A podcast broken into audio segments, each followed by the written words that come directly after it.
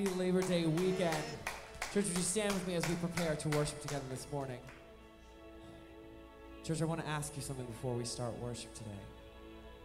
What have you fixed your gaze upon? What is in front of you? We're going to be singing a song this morning called What I See. And it would be very easy to say, it's hard for me to sing this song or sing about this XYZ thing within this song because I haven't physically seen this happen. I haven't seen some of the goodness of the Lord in the land of the living, so to speak, that the song talks about.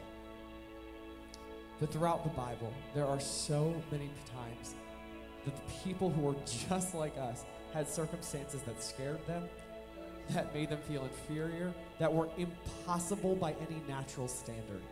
And instead of just looking at what was physically in front of them, instead of letting the circumstance dictate reality, they looked instead and fixed their gaze on God and on what He said was possible, on what He said would happen, on what He said was good, on what He said was coming. And I would uh, wager to bet that there is, everyone in this room is facing something today. There is something standing in front of them, some sort of Goliath that would try and block their vision from God. But our God is omnipresent, and He can be seen in every single atom and molecule in this world if we look for Him, if we choose to see Him, whether we are on the mountaintops and everything is clear below us, or whether we are in the deepest pit and there is nothing to see but Him. Wherever you are today, I want us to declare that what we see is God breathed. What we will continue to see and choose to see is fueled by faith and not by sight. So, church, let's keep that in mind together as we sing this song.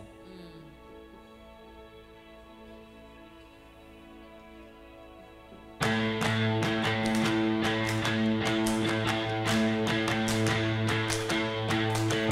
you see what I see? Do you see what I see? I see lightning, I hear thunder. Something stirring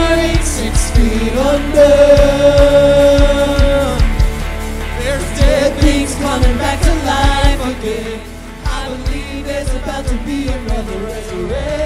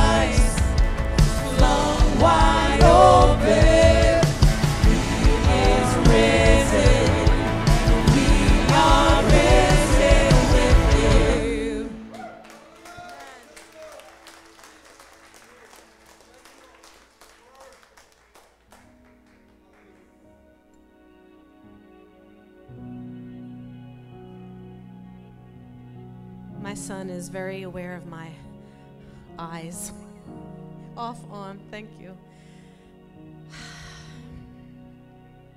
Church, I want you to know that God changed things up this morning because of you. Um, let me just tell you a little bit of a backstory. So, my heart is a heart of being a worshiper, um, but I haven't been leading worship since we kicked back up after the pandemic. And so, this, and, and it's changed a lot. We have in ears, we have all of the things, all of the technology that I feel unworthy to operate. But this morning when I came in, I felt like God had started to say something to me in the car, and I was like, no. And then he said it again, and I was like, no, thank you. like, if you be more polite, sometimes you can push God's will a little bit further away from you. And I started to feel like he wanted to change a little bit of the morning because he knew who was going to be in the room. And it was it was hearts that are so like so well intended but weary.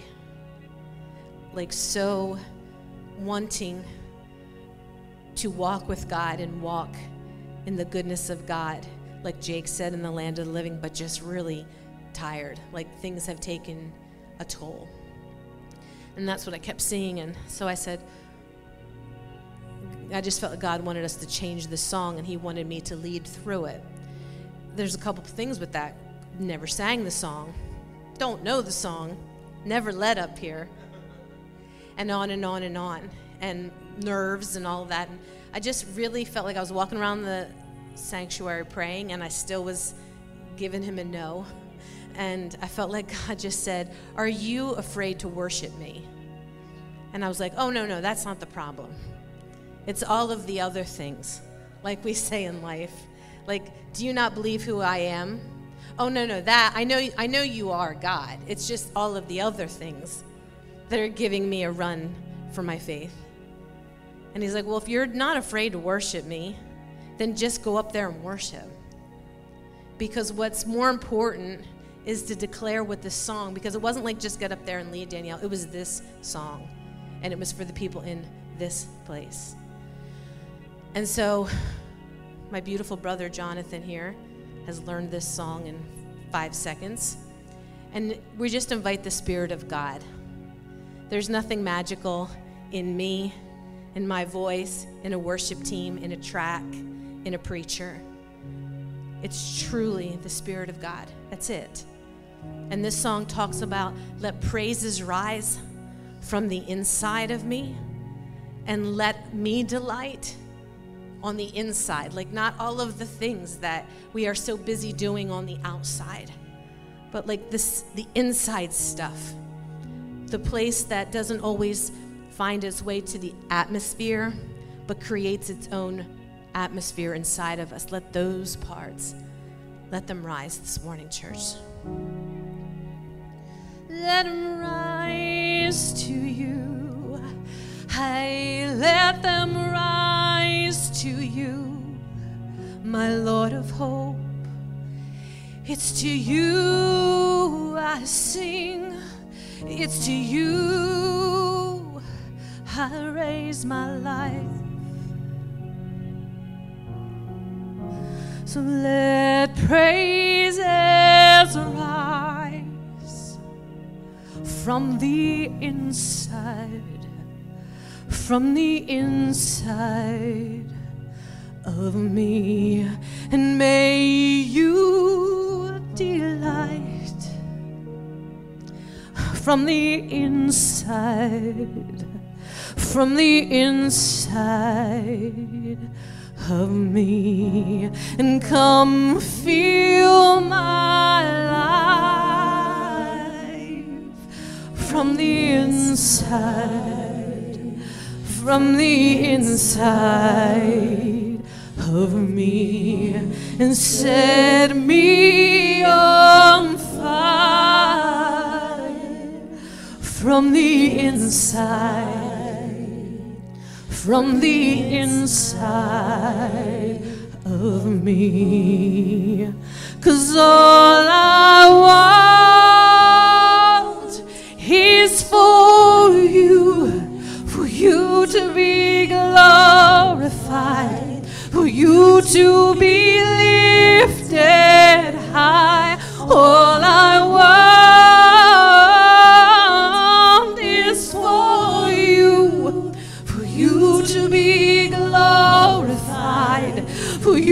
to be lifted high.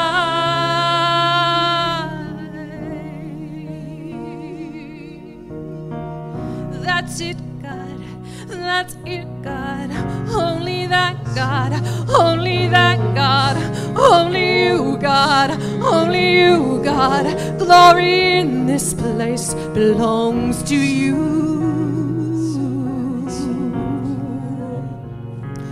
Let praises, let praises rise, yes, from the inside, from the inside of me. May you delight,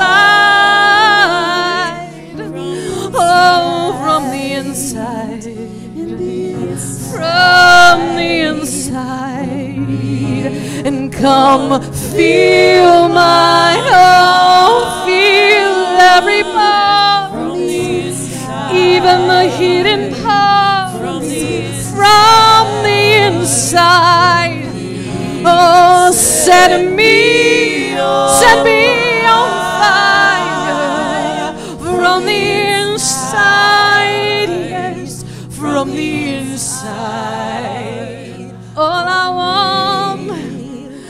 all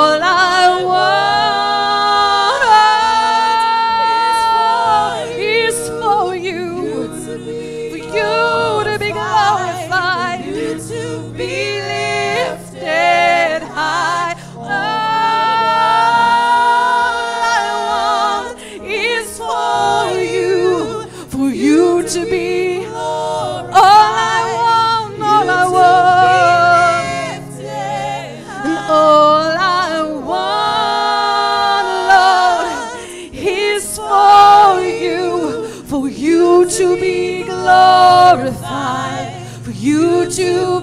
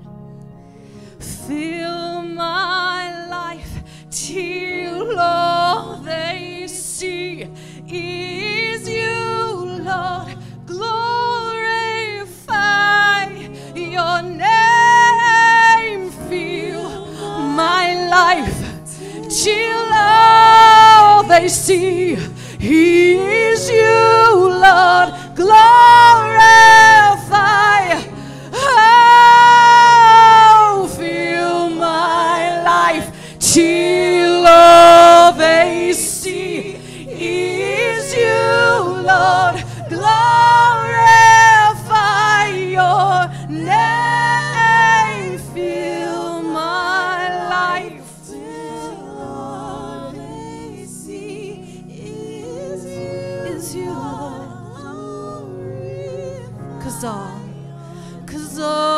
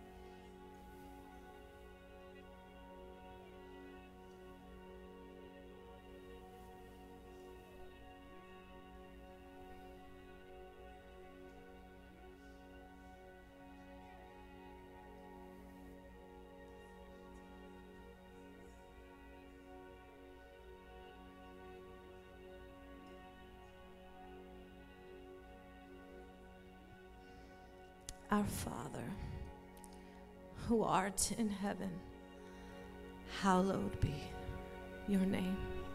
Hallowed be your name. Hallowed be your name. Your kingdom come, and your will be done on earth as it is in heaven. Father, I thank you that when we make a place for you, you come quickly. God, thank you for not trying to lure us toward you and making us await something and do some sort of trick and get it correct. God, it's just creating space for you and you come. Fill our lives so that all they see is you, Lord. And fill our lives so that all you see is you when you look at us, I pray, Father, that you see more of yourself and less of us, God. I pray that this morning would be an understanding of decreasing ourselves and increasing you. God, I pray for those hearts that came in trying but tired. Oh Lord, I pray that you show them right now, that you saw them and that you respond to, to them to them quickly as they brought themselves to the house of the Lord. You were waiting for them all along. God, thank you for being a good God and a loving God and a God that understands what humanity needs. And Father, we focus, we hone our spirit's attention, our mind's attention, our heart's attention on the things above as the things of this earth grow strangely dim. Father, may we delight in the light of our God. Amen.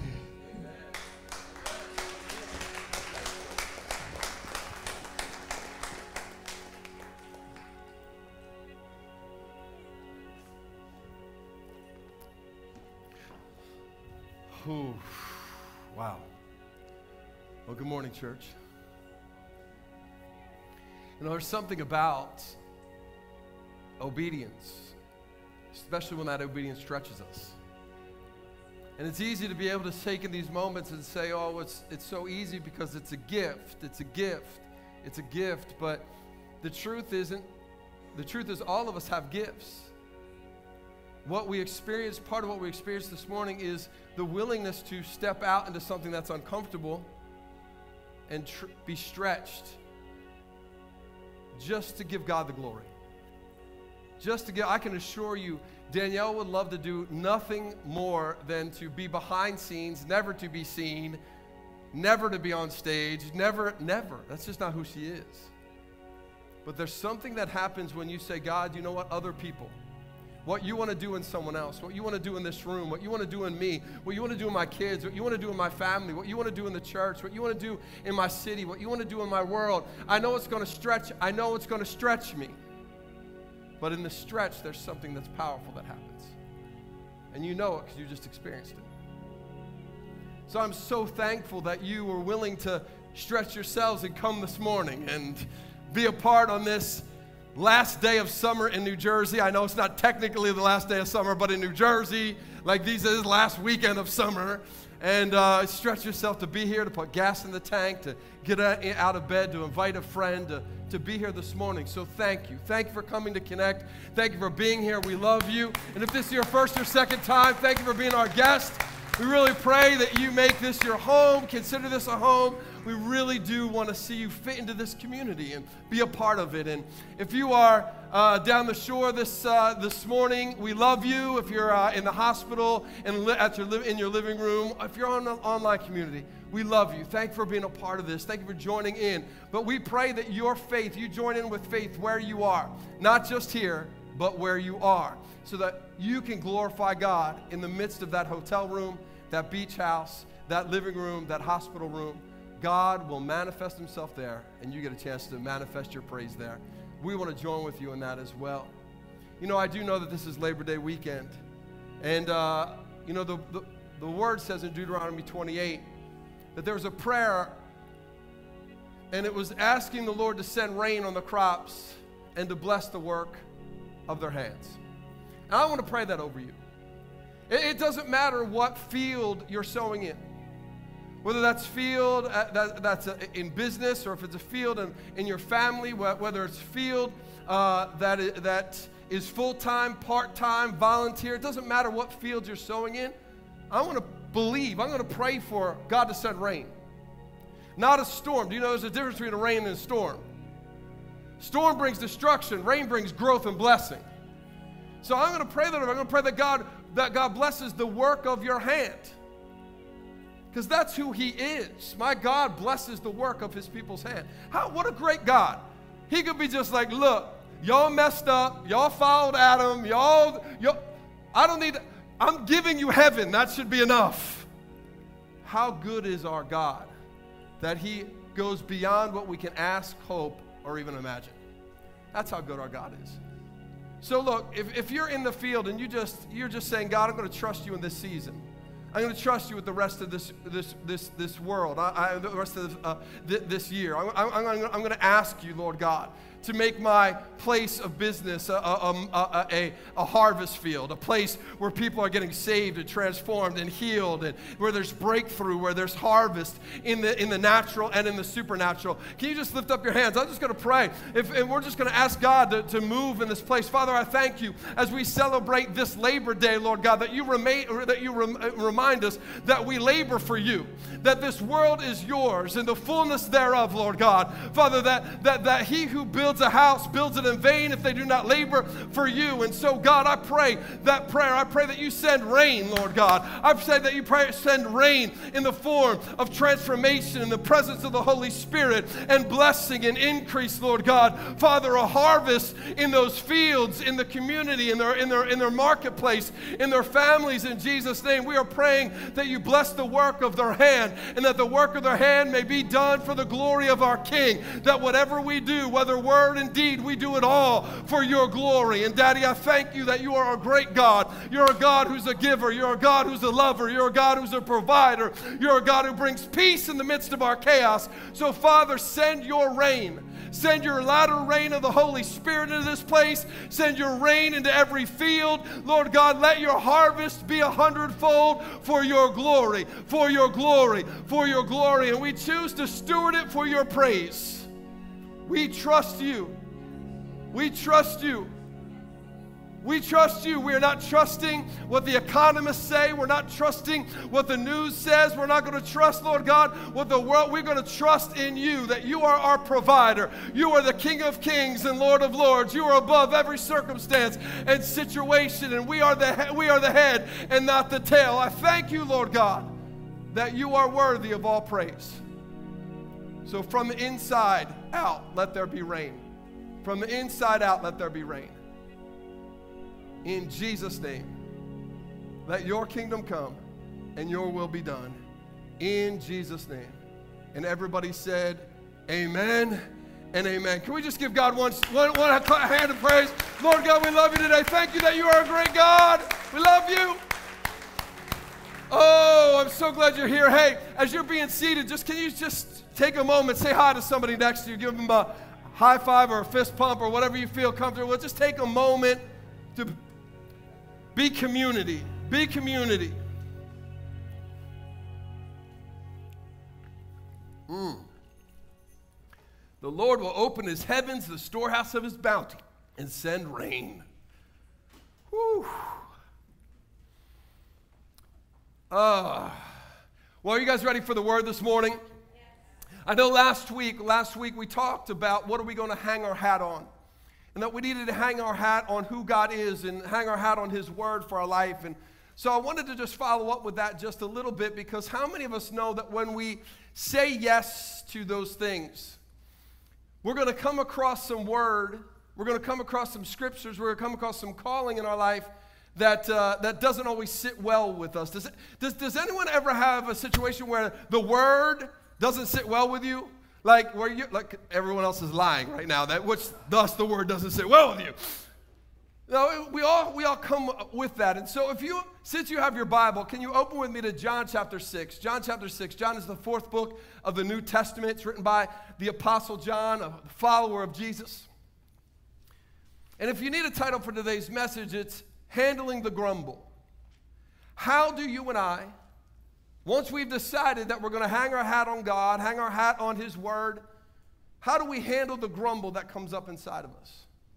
Come on, we all know, we all know the grumble. Uh, and I'm not talking about the grumble that comes when we're watching late night TV. Come on, somebody, and the Taco Bell commercial comes on, and you get the grumble to run to the border. I'm not talking about that, or the grumble, or the grumble. I don't know if you have neighbors like this, or the grumble inside of you after your neighbor's dog leaves a biscuit on your lawn. Come on, somebody, and he doesn't clean it up. Don't be that neighbor. Or the grumble of maybe when you're at work and your boss stops midstream and asks you to do something that you don't think is part of your job description. I'm not talking kind of about those grumbles. I'm talking about the spiritual grumble when our soul comes across the Word of God that's supposed to bring life, but you and I have to figure out how are we going to fit it into our life. That grumble. And I think we all have that grumbling in our souls when it comes to the things of God in our life. So the real question isn't whether or not you and I are going to have those grumbles, it's how do we deal with them?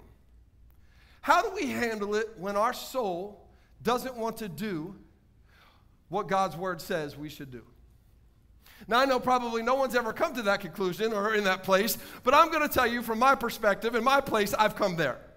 I am there. There are words in the, in the Word of God that challenge the heck out of me. because I am a human being and I'm broken and just like you. So, the question for you and I today really is not whether or not we're going to have grumbles when it comes to the Word of God, but what are we going to feed them when we do? Are we going to, are we going to give in to that TV ad and run to the border? Come on, somebody, and get a burrito supreme with no tomatoes and extra hot sauce on the side? Hallelujah. Or are we going to feed it some self discipline instead? Or are we going to feed the gossip and, and, feed the offense to our neighbor or to our other coworkers? Or are we going to actually feed it grace and work as if unto the Lord? When it, when it comes to the, the things of God in our life, especially the things of God, do we feed it what we feel we uh, uh it, what we feel is needed to meet our comfort levels, or do we feed it faith to help us rise to where He is and what He calls us to be in our life? Because this thing of grumbling isn't just an us thing, it's a human thing. It's something that Jesus had to deal with when he walked on the earth and still has to deal with now while we walk on the earth. It's just part of our walk with him. Matter of fact, in this text, we're going to see that Jesus is dealing with people grumbling, not just the 12, but even more disciples than the 12 are in the same situation. He had just taught them that they had to eat his flesh and drink his blood. Now, that sounds really gross and weird, but what's he talking about? He's talking about communion. He's talking, he's giving them an image of the cross and what's coming, into, uh, coming into their life. But because they processed through who they were and not through who he was, the grumbling got the better of them and they all walked away. They all walked away. Now, I don't know if all of them stopped believing that Jesus was the Messiah or not. I, I, I don't know. I, I'm not sure. I'm sure some of them maybe still believed, but even if they believed, they stopped following. Even if they still believed, they stopped following. There, was a distance because of this word. Do you understand? There's a distance because of the word between them and Jesus. It wasn't whether or not they were going to go to heaven or not. There, it created space, distance between themselves and Jesus because, because their grumbling became their guide rather than allowing the Word and the Spirit to be the guide. And the truth is, my friends, we all face these moments when it comes to God's Word. It causes our souls to grumble. Now, I don't know about you, but I want to believe that I would be like the 12 and continue to always follow Jesus. But the one truth I do know is whatever voice I listen to determines the intimacy I have with God. Whatever voice I listen to will determine my intimacy with Him. So when the grumbling gets the better of me, it will create space between Him and me. And maybe you find yourself in that place.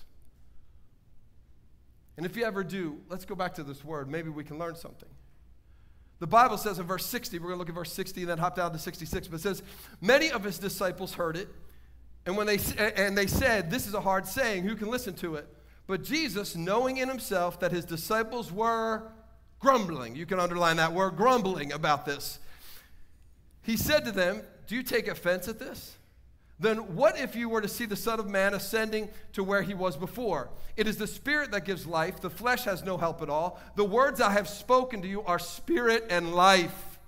But they are but but to some of you they you will not believe. Verse 66 says this. After this, many of his disciples turned back and no longer walked with him.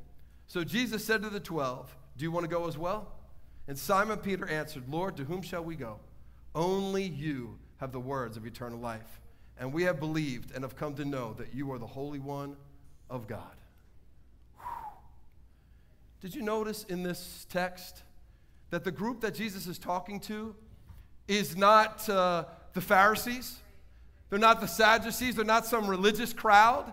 He's not talking to a group of Romans or Greeks or people who are unbelievers. The Bible says he's talking to believers. There's a group of us that come to a moment in time when Jesus says something that we don't like, and now we have to wrestle with it. These are believers.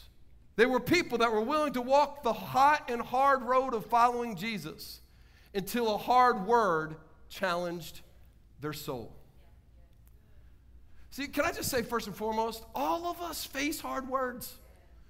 And, and there, there's words that are harder for me than harder for you, right? There's some, some that are harder for you than the person next to you or behind you or in front of you. It's just why we can't judge how we really are as a Christian by looking about around by other people. We can't do it.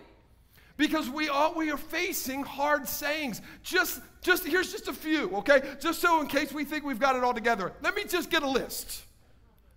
Forgive or you will not be forgiven. Done. Done. Judge not, or you shall be judged. Don't gossip or covet or be envious of what others have. Consider the needs of others before yourself. Submit to one another out of reverence and love for Jesus Christ. Bring the whole tithe, whole 10% into the storehouse. Don't forsake the gathering of the saints together in church on a Sunday. Give unto Caesar what is Caesar's, but give unto God what is God's. Go into all the world and you make disciples. Don't get drunk on wine, but continually be filled with the Holy Spirit. Pray continually. Deny yourself. Serve the Lord with gladness. Carry each other's burdens. Here's one keep the Sabbath holy. I'm just going to stop. Because the issue for us is not perfection in these areas, it's pursuit. It's pursuit. Very often, the difference between living as a believer that we've been talking about and following Jesus as a disciple is simply found in pursuit. That when we come to these things that cause our souls inside to grumble, how do we respond? Does it keep us from running after him in that area? Or do we actually say, you know what, I don't like it, it's hard, but I've got to face the fact that there's something in me that making me stumble in my grumble and I got to go? Come on. We all want to find the ones on this list that we do well. But even on the small list, can we all agree there are some cringe moments? On the small little list. So, will we pursue him in those areas or not? It's easy to say, I'll hang my hat on Jesus as my Savior. It's a little more difficult to say, I will follow him as Lord in these cringe moments.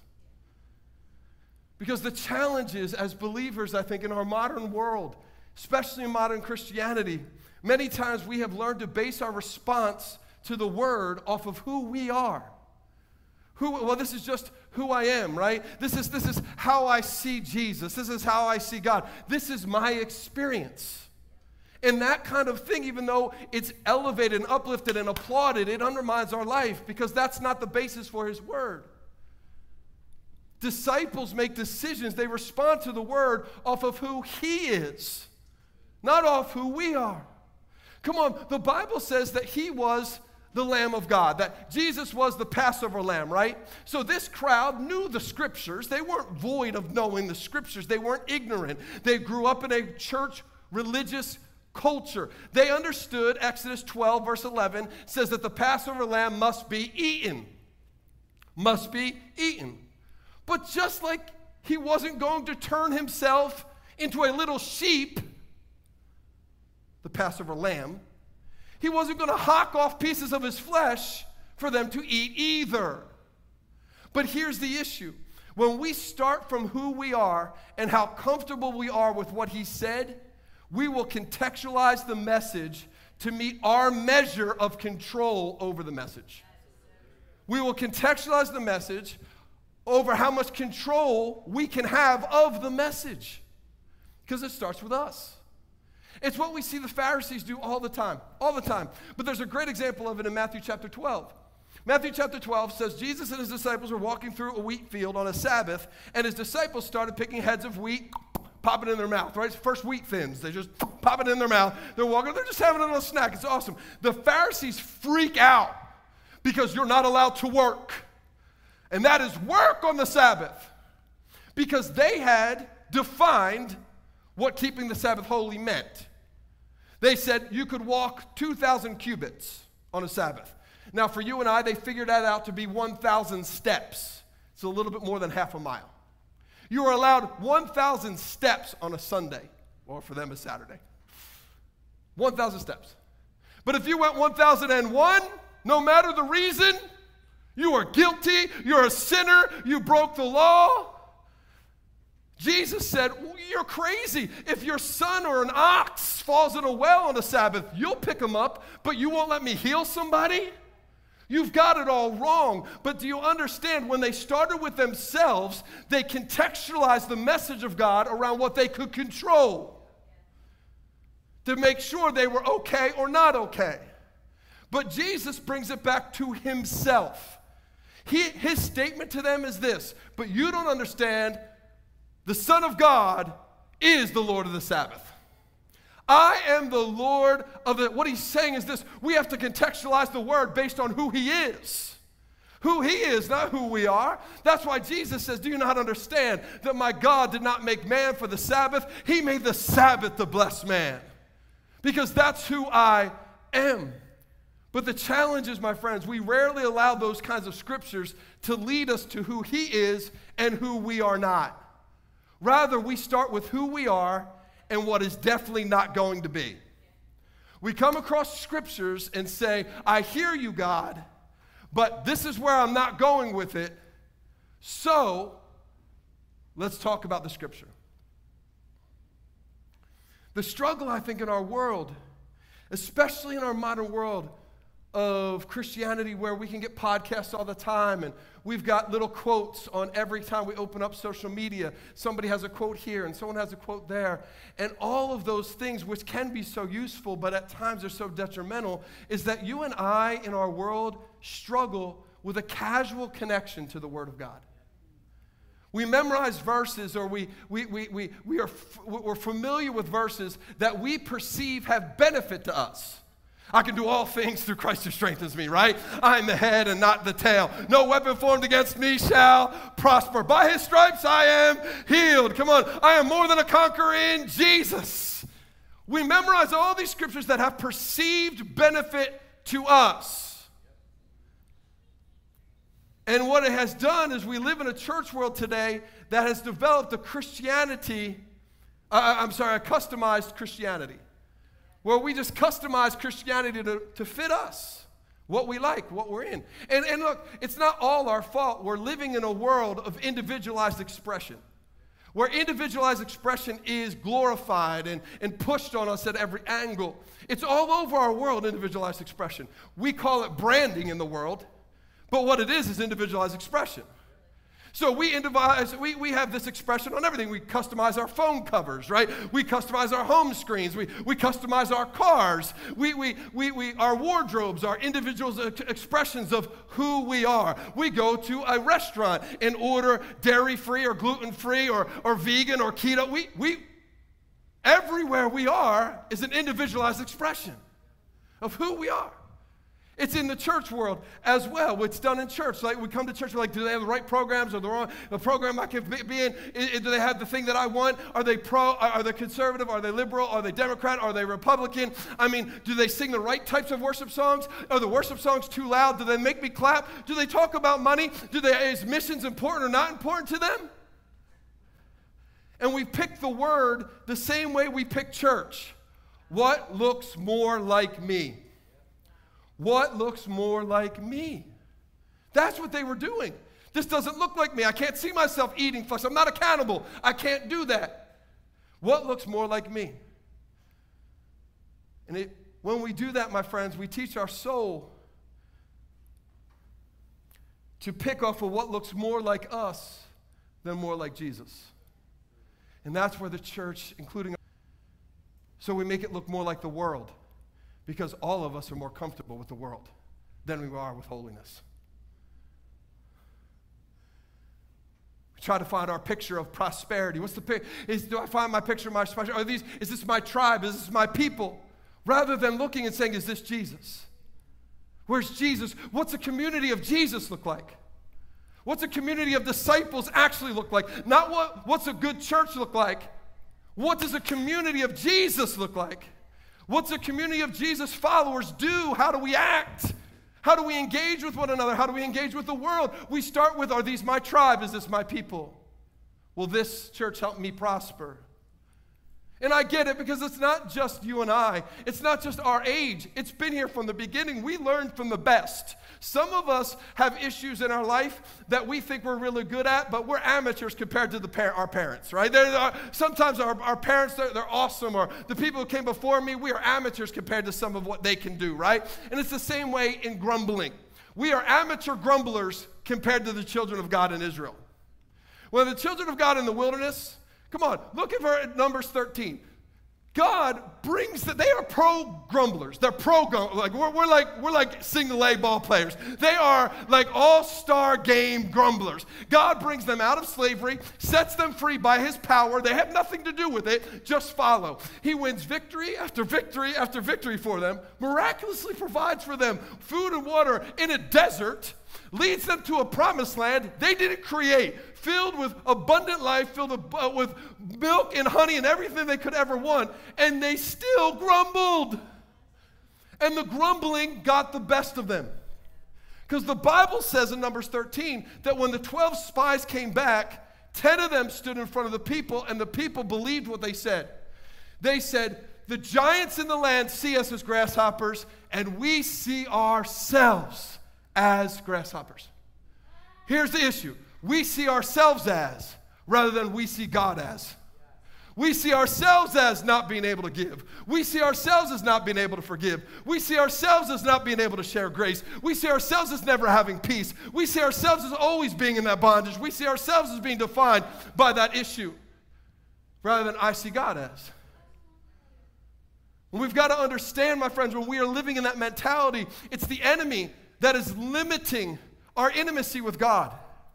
It's the enemy who's setting our level of relationship with God, not us. And the result is bondage. And in this bondage, this individualized expression allows our souls to make claims when we come again, uh, when we come to those grumbling words, those grumbling type of scriptures like, I mean, I'm trying my best. I'm trying my best. I mean, I can only do what I can do. I love this one. Well, God knows my heart. Here's the truth He does, we don't. Like when we say those things, we're like, well, God knows my heart. Yeah, I know, He does. You don't. That's the real issue here, right? I mean, the truth is that a teacher may know that I tried my best on the test, but there's still an answer key. And that answer key helps me understand my relationship with the information. It's not about how good or bad the teacher is, it's a revealer of my understanding and where I am in that relationship. The trap is, my friends, here's the trap, and I fall into this all the time. Dee can attest to it. I'm praying she doesn't, but I, uh, she can. What we want our heart to be and what our hearts truly are are usually quite different. What we would like our hearts to be and what our hearts really are, usually very different. That's the trap that's inside of us that comes from fallen humanity. It's just who we are. That's why we've talked about this verse before in Jeremiah 17 9, where the word says, Your heart is deceitful above all things. Above all things. That should scare you. Above all things. Who can understand it? So it seems impossible to understand, but that's why God gives us His Word. He gives us His Word to help us understand our true heart, not our perceived heart, not our wishful heart, our true heart, who we really are inside of us. Why? Because Paul tells us in Romans 7 17, why do I always do the things I don't want to do, even though God says it? Well, why? There's this fallen nature inside of me that's wooing me away from who God is. It's, it's the residue left over from Genesis 3, from our fall with Adam. It's the rebellion that's still in all of us. It's his residue. I remember when I went to a party uh, when I was in high school after a football game one night. I, can, I was good at the party. I'm just throwing it out there, but it was pre Jesus, so don't be judging. There we go. Judge not, or you will be judged. There we go. I went to a party afterwards. I came home, and my clothes smelled like smoke. My parents were like, You smoking? And I was like, No. But the, the aroma was on me because it was the residue of what I was in. And how many of you know, unless you take those clothes and give them a good wash, no matter where you go and how often you go there, they're still going to smell like smoke. we have the residue of rebellion on us. We didn't smoke it, but it's on us. It affects us. It's in the environment that we carry around us. So that's why Ephesians 5:26, which we'll be talking about in Forbes in the next two weeks, which is our men's discipleship groups. Jesus said this when it comes to the church, I had to cleanse her by the washing of the word. The word of God, my friends, is OxiClean, man. It gets the stain out, it gets the aroma out. It helps us to be able to have a relationship where Jesus, with Jesus, where we can see him for who he truly is. That's why I'm so glad when you look at Jesus, who is our example, who we're called to follow. I'm so thankful that when he was in the garden on the night that he was arrested before the cross, that he did not say to God, Look, I'm not doing this cross thing.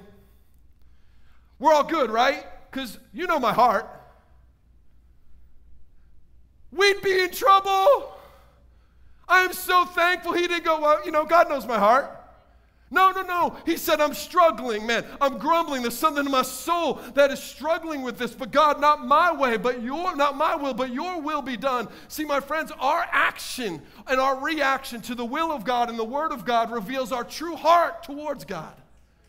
Like, we can't be like, well, I really love God, I just don't love His word.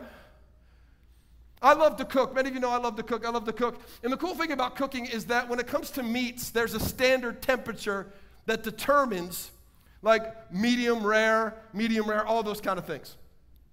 So, man, it doesn't matter if you throw your steaks on the grill or in the broiler and you think that they're medium, but the inside temperature doesn't meet that standard, it's still raw.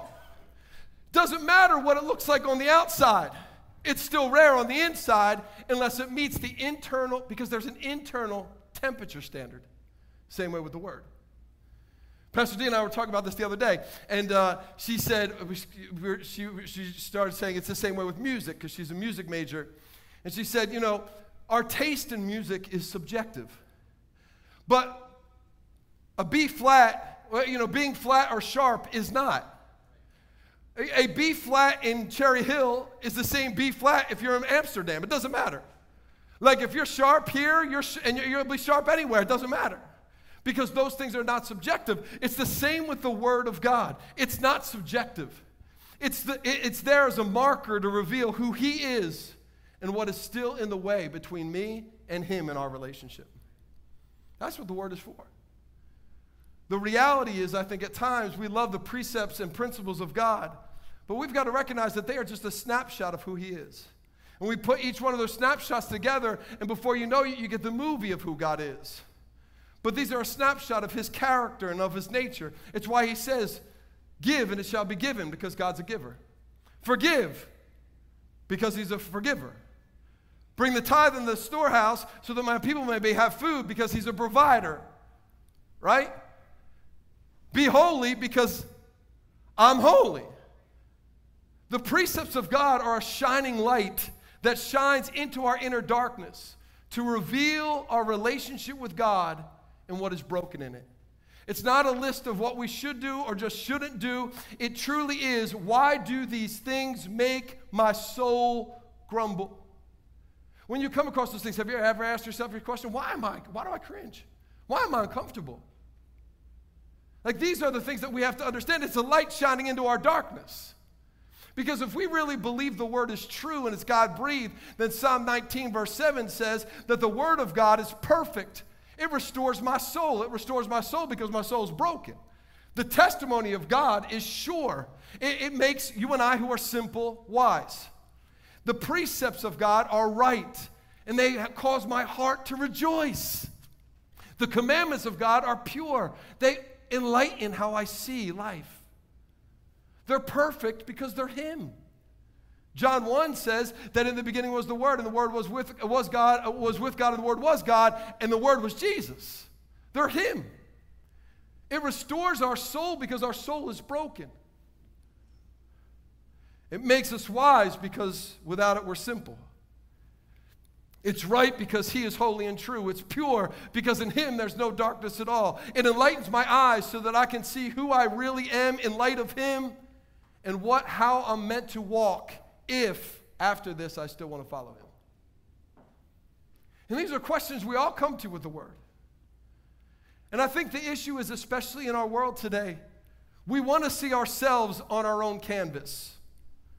Like we want to see our own, we're so impressed with individualized expression.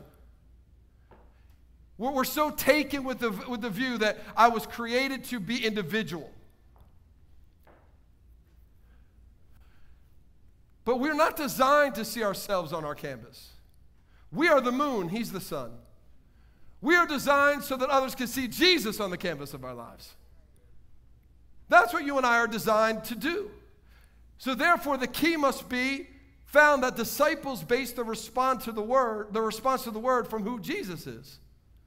Did you notice that these believers disagreed with the extent Jesus was asking them to go in order to follow him? That was the issue. I'm not willing to go that far to follow you, Jesus. And so often it gives into the lie that is so perpetrated in our world today. This lie right here, this lie, this lie, this lie. This is a lie from the enemy. I have no problem with Jesus, I just have problems with certain teaching. no. No. Then we have problems with Jesus. It's His Word, it's who He is, it's His kingdom. It's His will. We're just afraid to say, I have a problem with Jesus. Like, that's really the truth. I just, uh, you know, this whole forgiveness thing, I got I, I, I know we're supposed to forgive, but, you know, I just, I don't have a problem with Jesus. His whole life is about forgiveness. Then, yes, you have a problem with Jesus. Because look at this. The truth was their perception was wrong. They believed he was asking them to eat his real flesh. But what does Jesus deal with? Jesus doesn't deal with their, uh, with their perception, he deals with their place of presumption. Presumption. Their presumption is the same as ours very often. That when Jesus' word surpasses our level of comfort, the presumption, the presumption is that either Jesus is wrong or that he will need to adjust, adjust his standard to my level of comfort. We're like, look, when it surpasses, when we're, we're saying, God, I'm not comfortable going that far, then we have to, inside of ourselves, make a decision. We're like, God, then either this word is wrong, or you have to adjust who you are to my level of comfort. And I think the tragedy is found in that. Because the tragedy is we want to be a Joshua generation. We want to be a Joshua generation that enters into the abundance of God and revival and see people's lives changed and nations restored and life come back to people's lives. But, be, but our grumbling leads us to be a Jonah generation. A Jonah generation. Jonah, do you remember the story of Jonah in Jonah 1? He gets a word from God. He gets a calling from God, a word from God that causes him to feel uneasy. And he, he follows his heart. He, he does what feels right to him and, and, and he flees the presence of God. And the Bible says he goes, he's on his way to Tarshish by the, by, by, by the uh, seaport of Joppa. And we know the end of the story, right? The end of the story, or the middle of the story at least, is that like he gets on the ship, right? And, and, and, and he gets in the middle of a violent storm and he's thrown overboard by the people that are around him and he gets swallowed up by a great fish.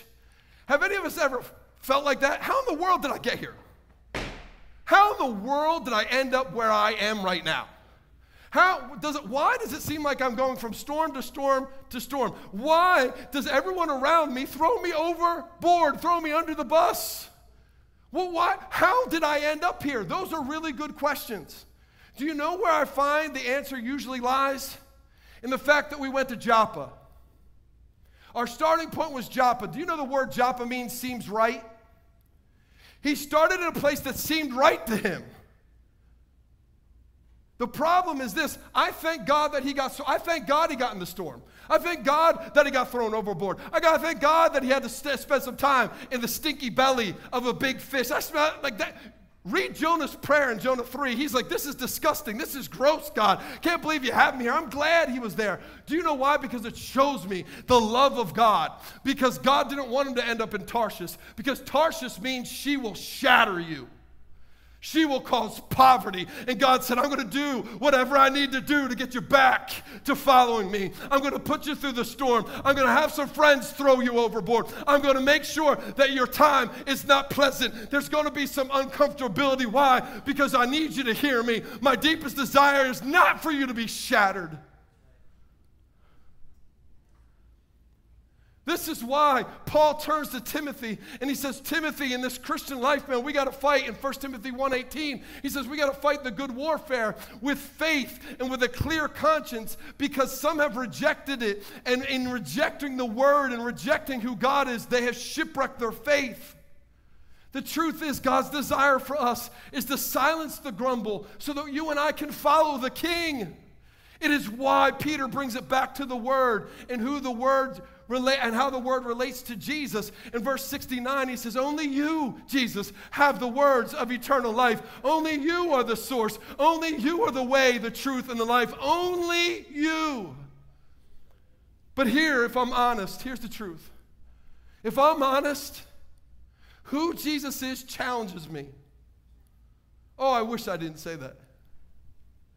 But who Jesus is challenges me. I mean, I know His love accepts me, His grace redeems me, His mercy removes the wrath and the judgment of God from my life.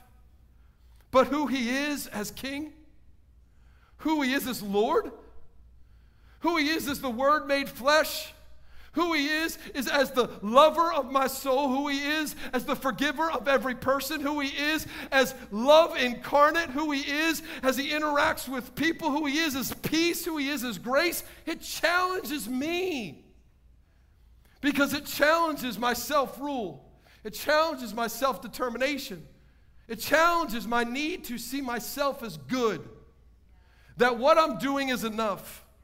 It challenges my soul for control of my life. It challenges my fallen nature that's left inside of me so that I end up doing what Proverbs 14 12 says. There's a way that seems right to me, Jonah, but at the end leads to death. It challenges me to look at the real me, not the cleaned up Kyle version, the unedited version of me. Come on, we all have the cleaned up version, don't we, of ourselves? But can I be honest with you? That's not who we really are. It's who we would like to be without too much sacrifice to become it. Our cleaned up versions of ourselves are who we would like to be if we didn't have to sacrifice too much to get it. But here's the reality the reality is his perfection must never be used as an excuse for, for to, for, to me to excuse me, but it should inspire me to love him deeper.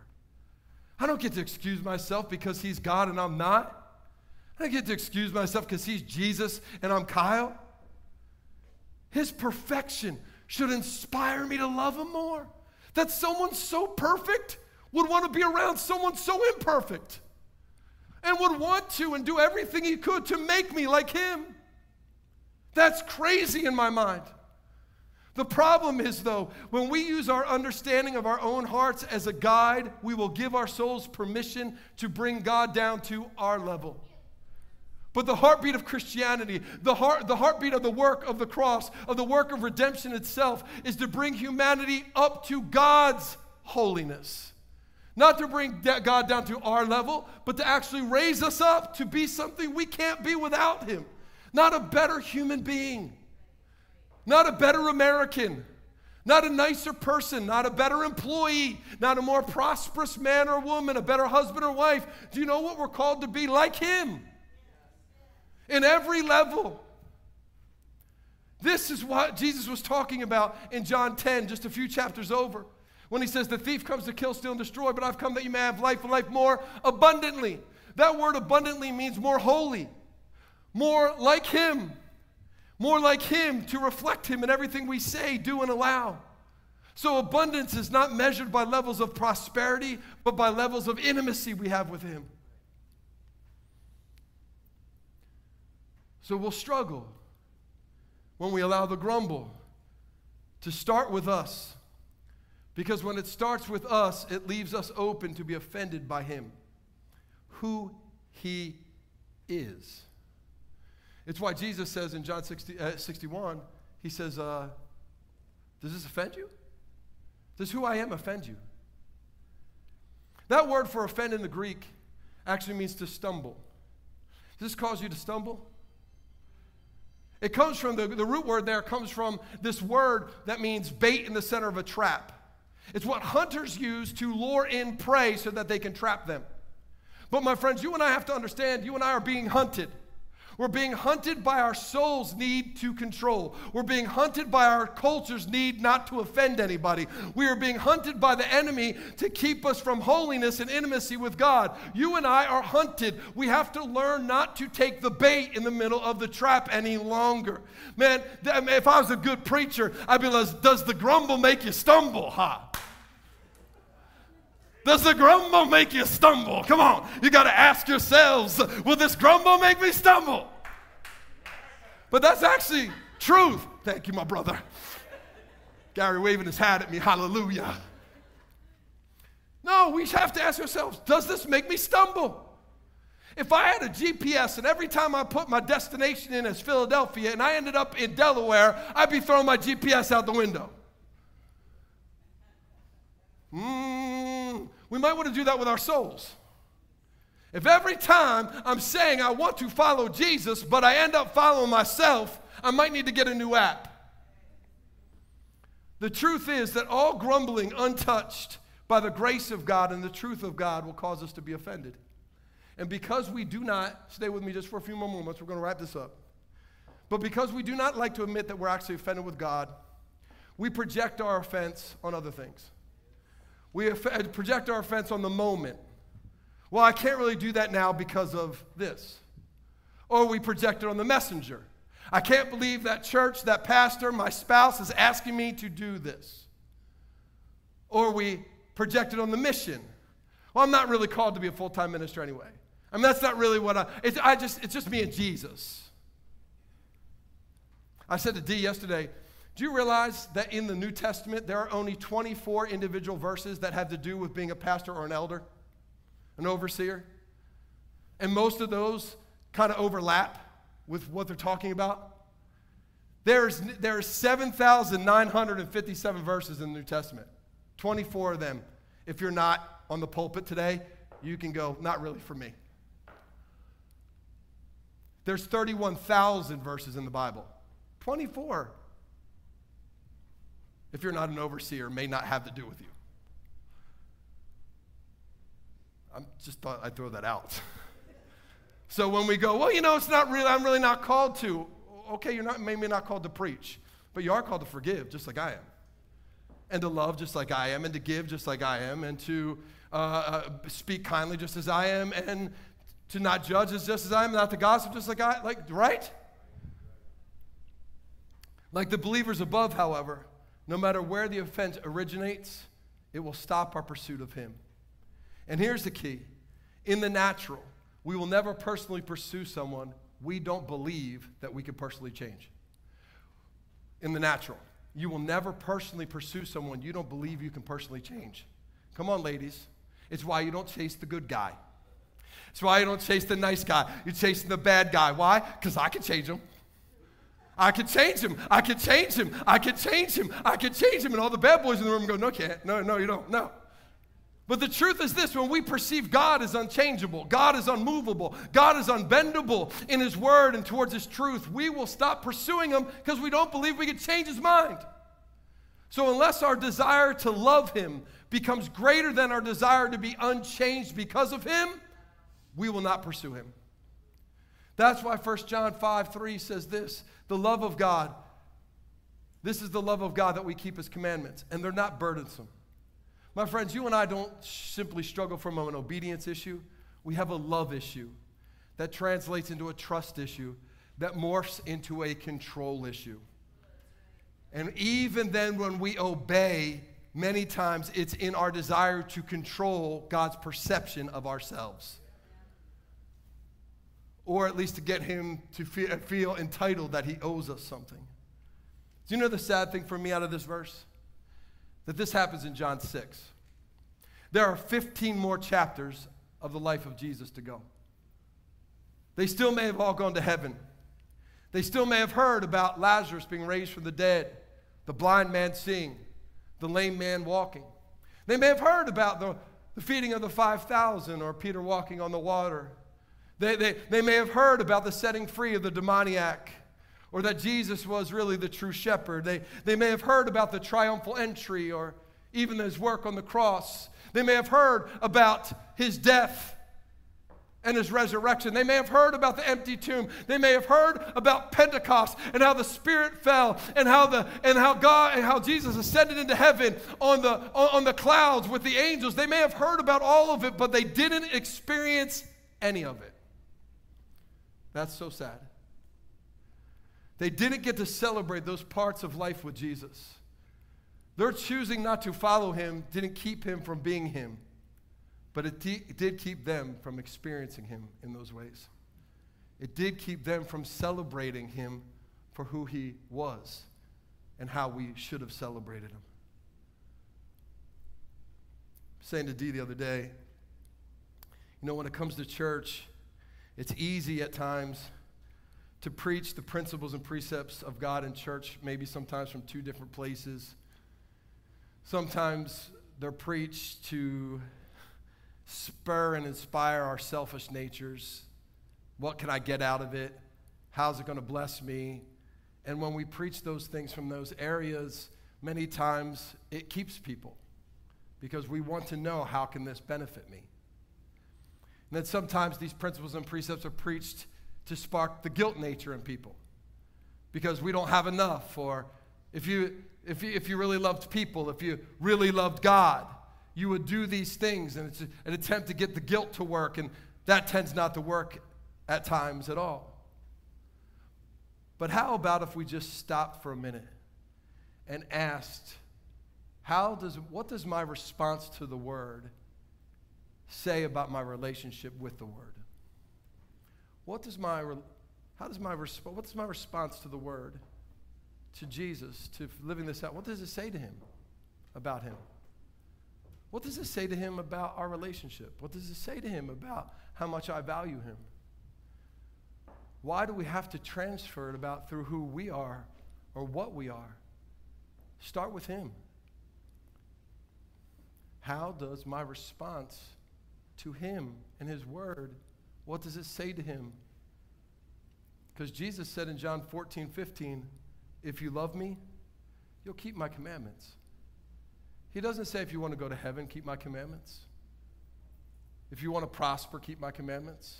If you want to make sure nothing bad happens to you, keep my commandments. If you want to make sure at the end your weight on the scale is good and better than not, keep my commandments. He says, look, if you love me, this is what it's about. So when we, when we struggle with the grumble, what we're really struggling with is an area of love with Him. I love something more than him. And it's okay. Listen to me. It's okay. That's what he died for. He died because we loved our life more than him. But it's not okay to stay there.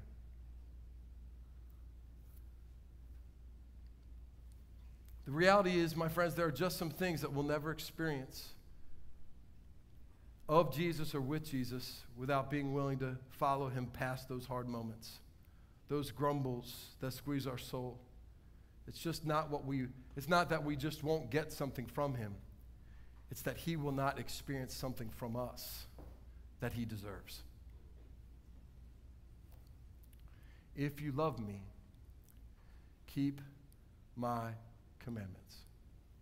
I can promise you, running to the border won't stop that grumble. Following our hearts won't stop that grumble. Being half in and half out won't stop that grumble. Finding a church that is in line with your political views won't stop that grumble. Being in it to win it won't stop that grumble. Being half in, half out won't stop the grumble. The only thing that will stop the grumble is our persistent pursuit of who He is. and nothing else. No turning back. No turning back. What's that old hymn say? The cross before me, the world behind me. No turning back, no turning back. Though none go with me, still I will follow. No turning back. We don't have to be perfect, but we do have to choose to pursue. What is our activity and our response to the word saying about our love relationship with Him this morning? Will your grumble make you stumble? Come on, let's pray.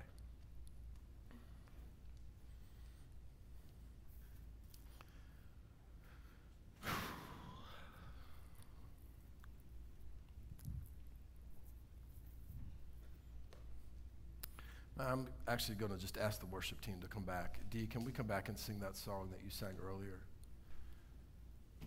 Because I'm desiring, I don't know about you, church, but I'm desiring for God to set a passion so deep in my soul that I can't control.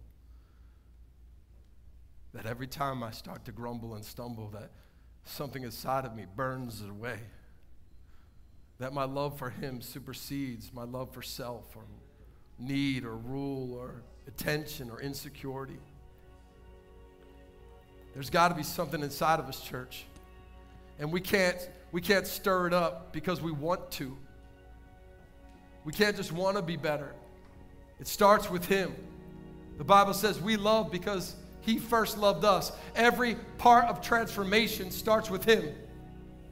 Every moment of changing us starts with surrender to who He is. Not who we want him to be, not my Jesus, our Jesus, not the Jesus of my experience or my youth or my childhood or my upbringing. The Jesus who is the King of Kings and Lord of Lords, who is Alpha and Omega, who is outside of time and space, who sits on the throne of heaven, who is at the right hand of God, the Father Almighty, who will step out one day upon the clouds and descend and bring his children home. That Jesus, out of whose mouth comes the sword of truth that slays the nations, whose on his leg is written faithful and true. He is the King, the Lord, the sovereign of all nations. Up, uh, on his name, every knee shall bow and every tongue confess that Jesus, Jesus, Jesus, Jesus is Lord. Not my insecurity, not my experience, not my comfort level. Jesus is Lord. We need a fire, Holy Spirit, we need a fire. Holy Spirit, we need a fire. God, we need a fire.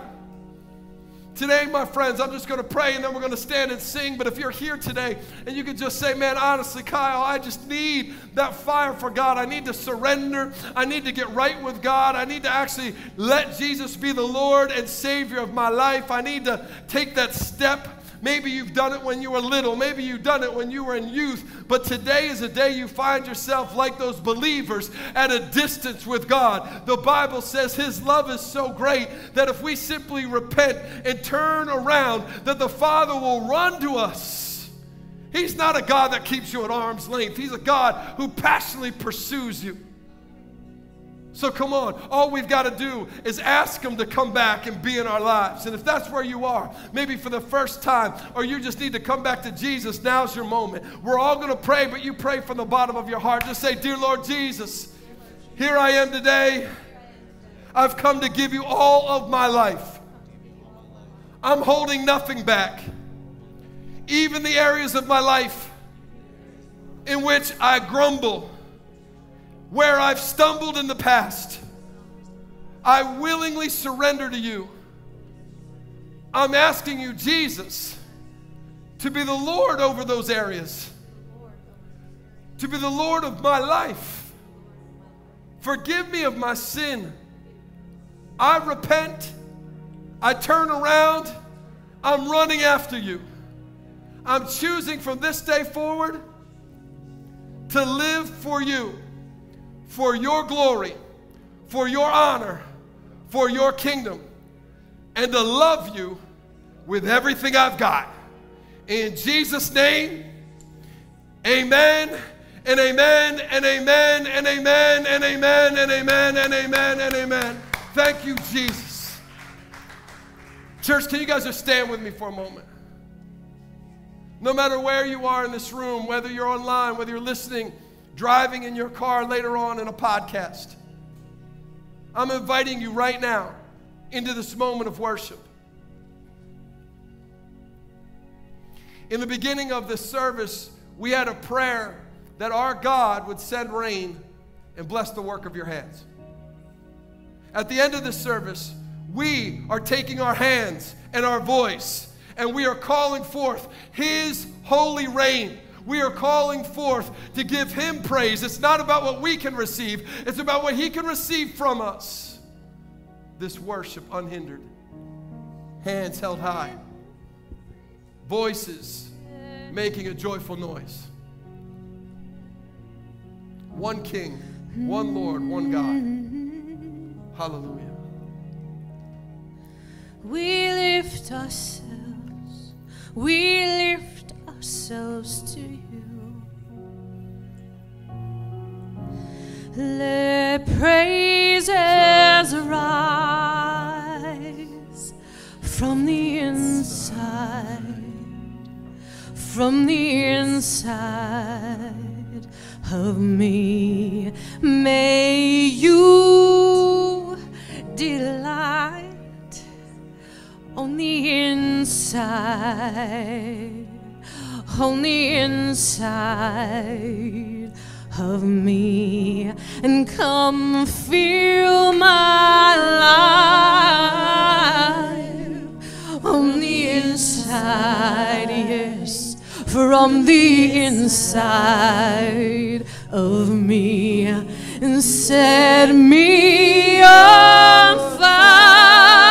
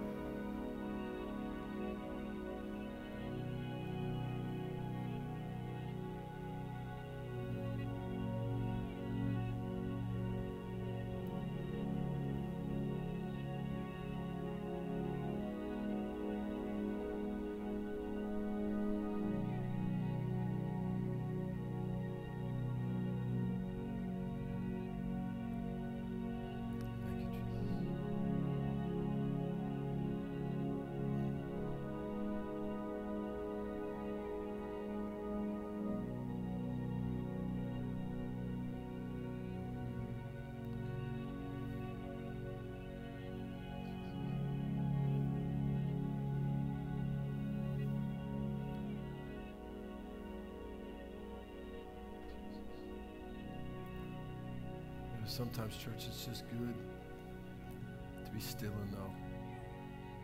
To be still and know in this crazy world where we go 8,000 miles an hour all the time, constantly checking our phones, our emails, our texts. Our attention is so shattered, so divided. We become slaves to the immediate so often. Good in these moments to be still and know that He is God.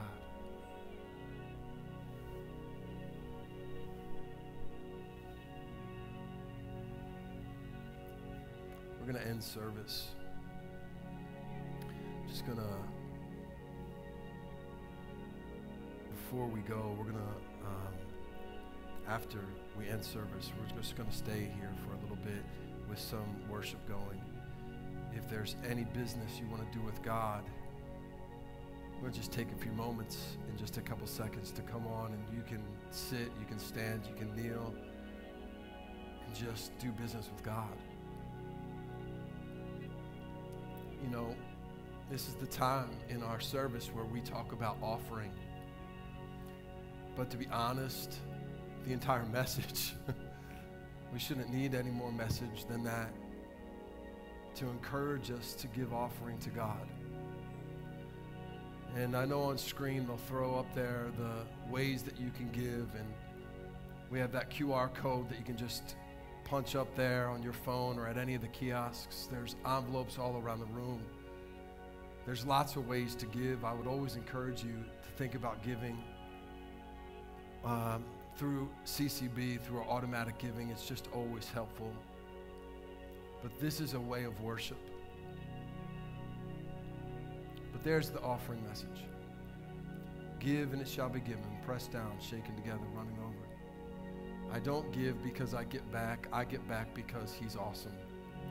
I give because He's awesome. Father, I pray that the Lord God Almighty, that your presence may go with us this week.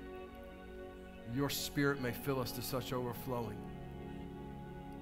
that in those moments where our soul finds the grumble, where we begin to cringe, when our control reaches for our soul, I pray, Holy Spirit, that you move and you intercede and you intervene. Let my King's kingdom come. Let the will of the Father be done in our lives this week, in everything we say, everything we do, and everything we allow. May it reflect your glory. May it sing and scream of our love for you. And may you know in the highest heavens that your people adore you with everything we've got. We love you and we praise you in Jesus' name. Amen. Guys, look, if you want to talk, we really encourage it. Hang out for a little bit out in the lobby, linger for a bit, get to know one another. But we're just going to stay here for a few more moments. So if you have some business to do with God, here we are. Here He is. God bless you, and I'll see you next week.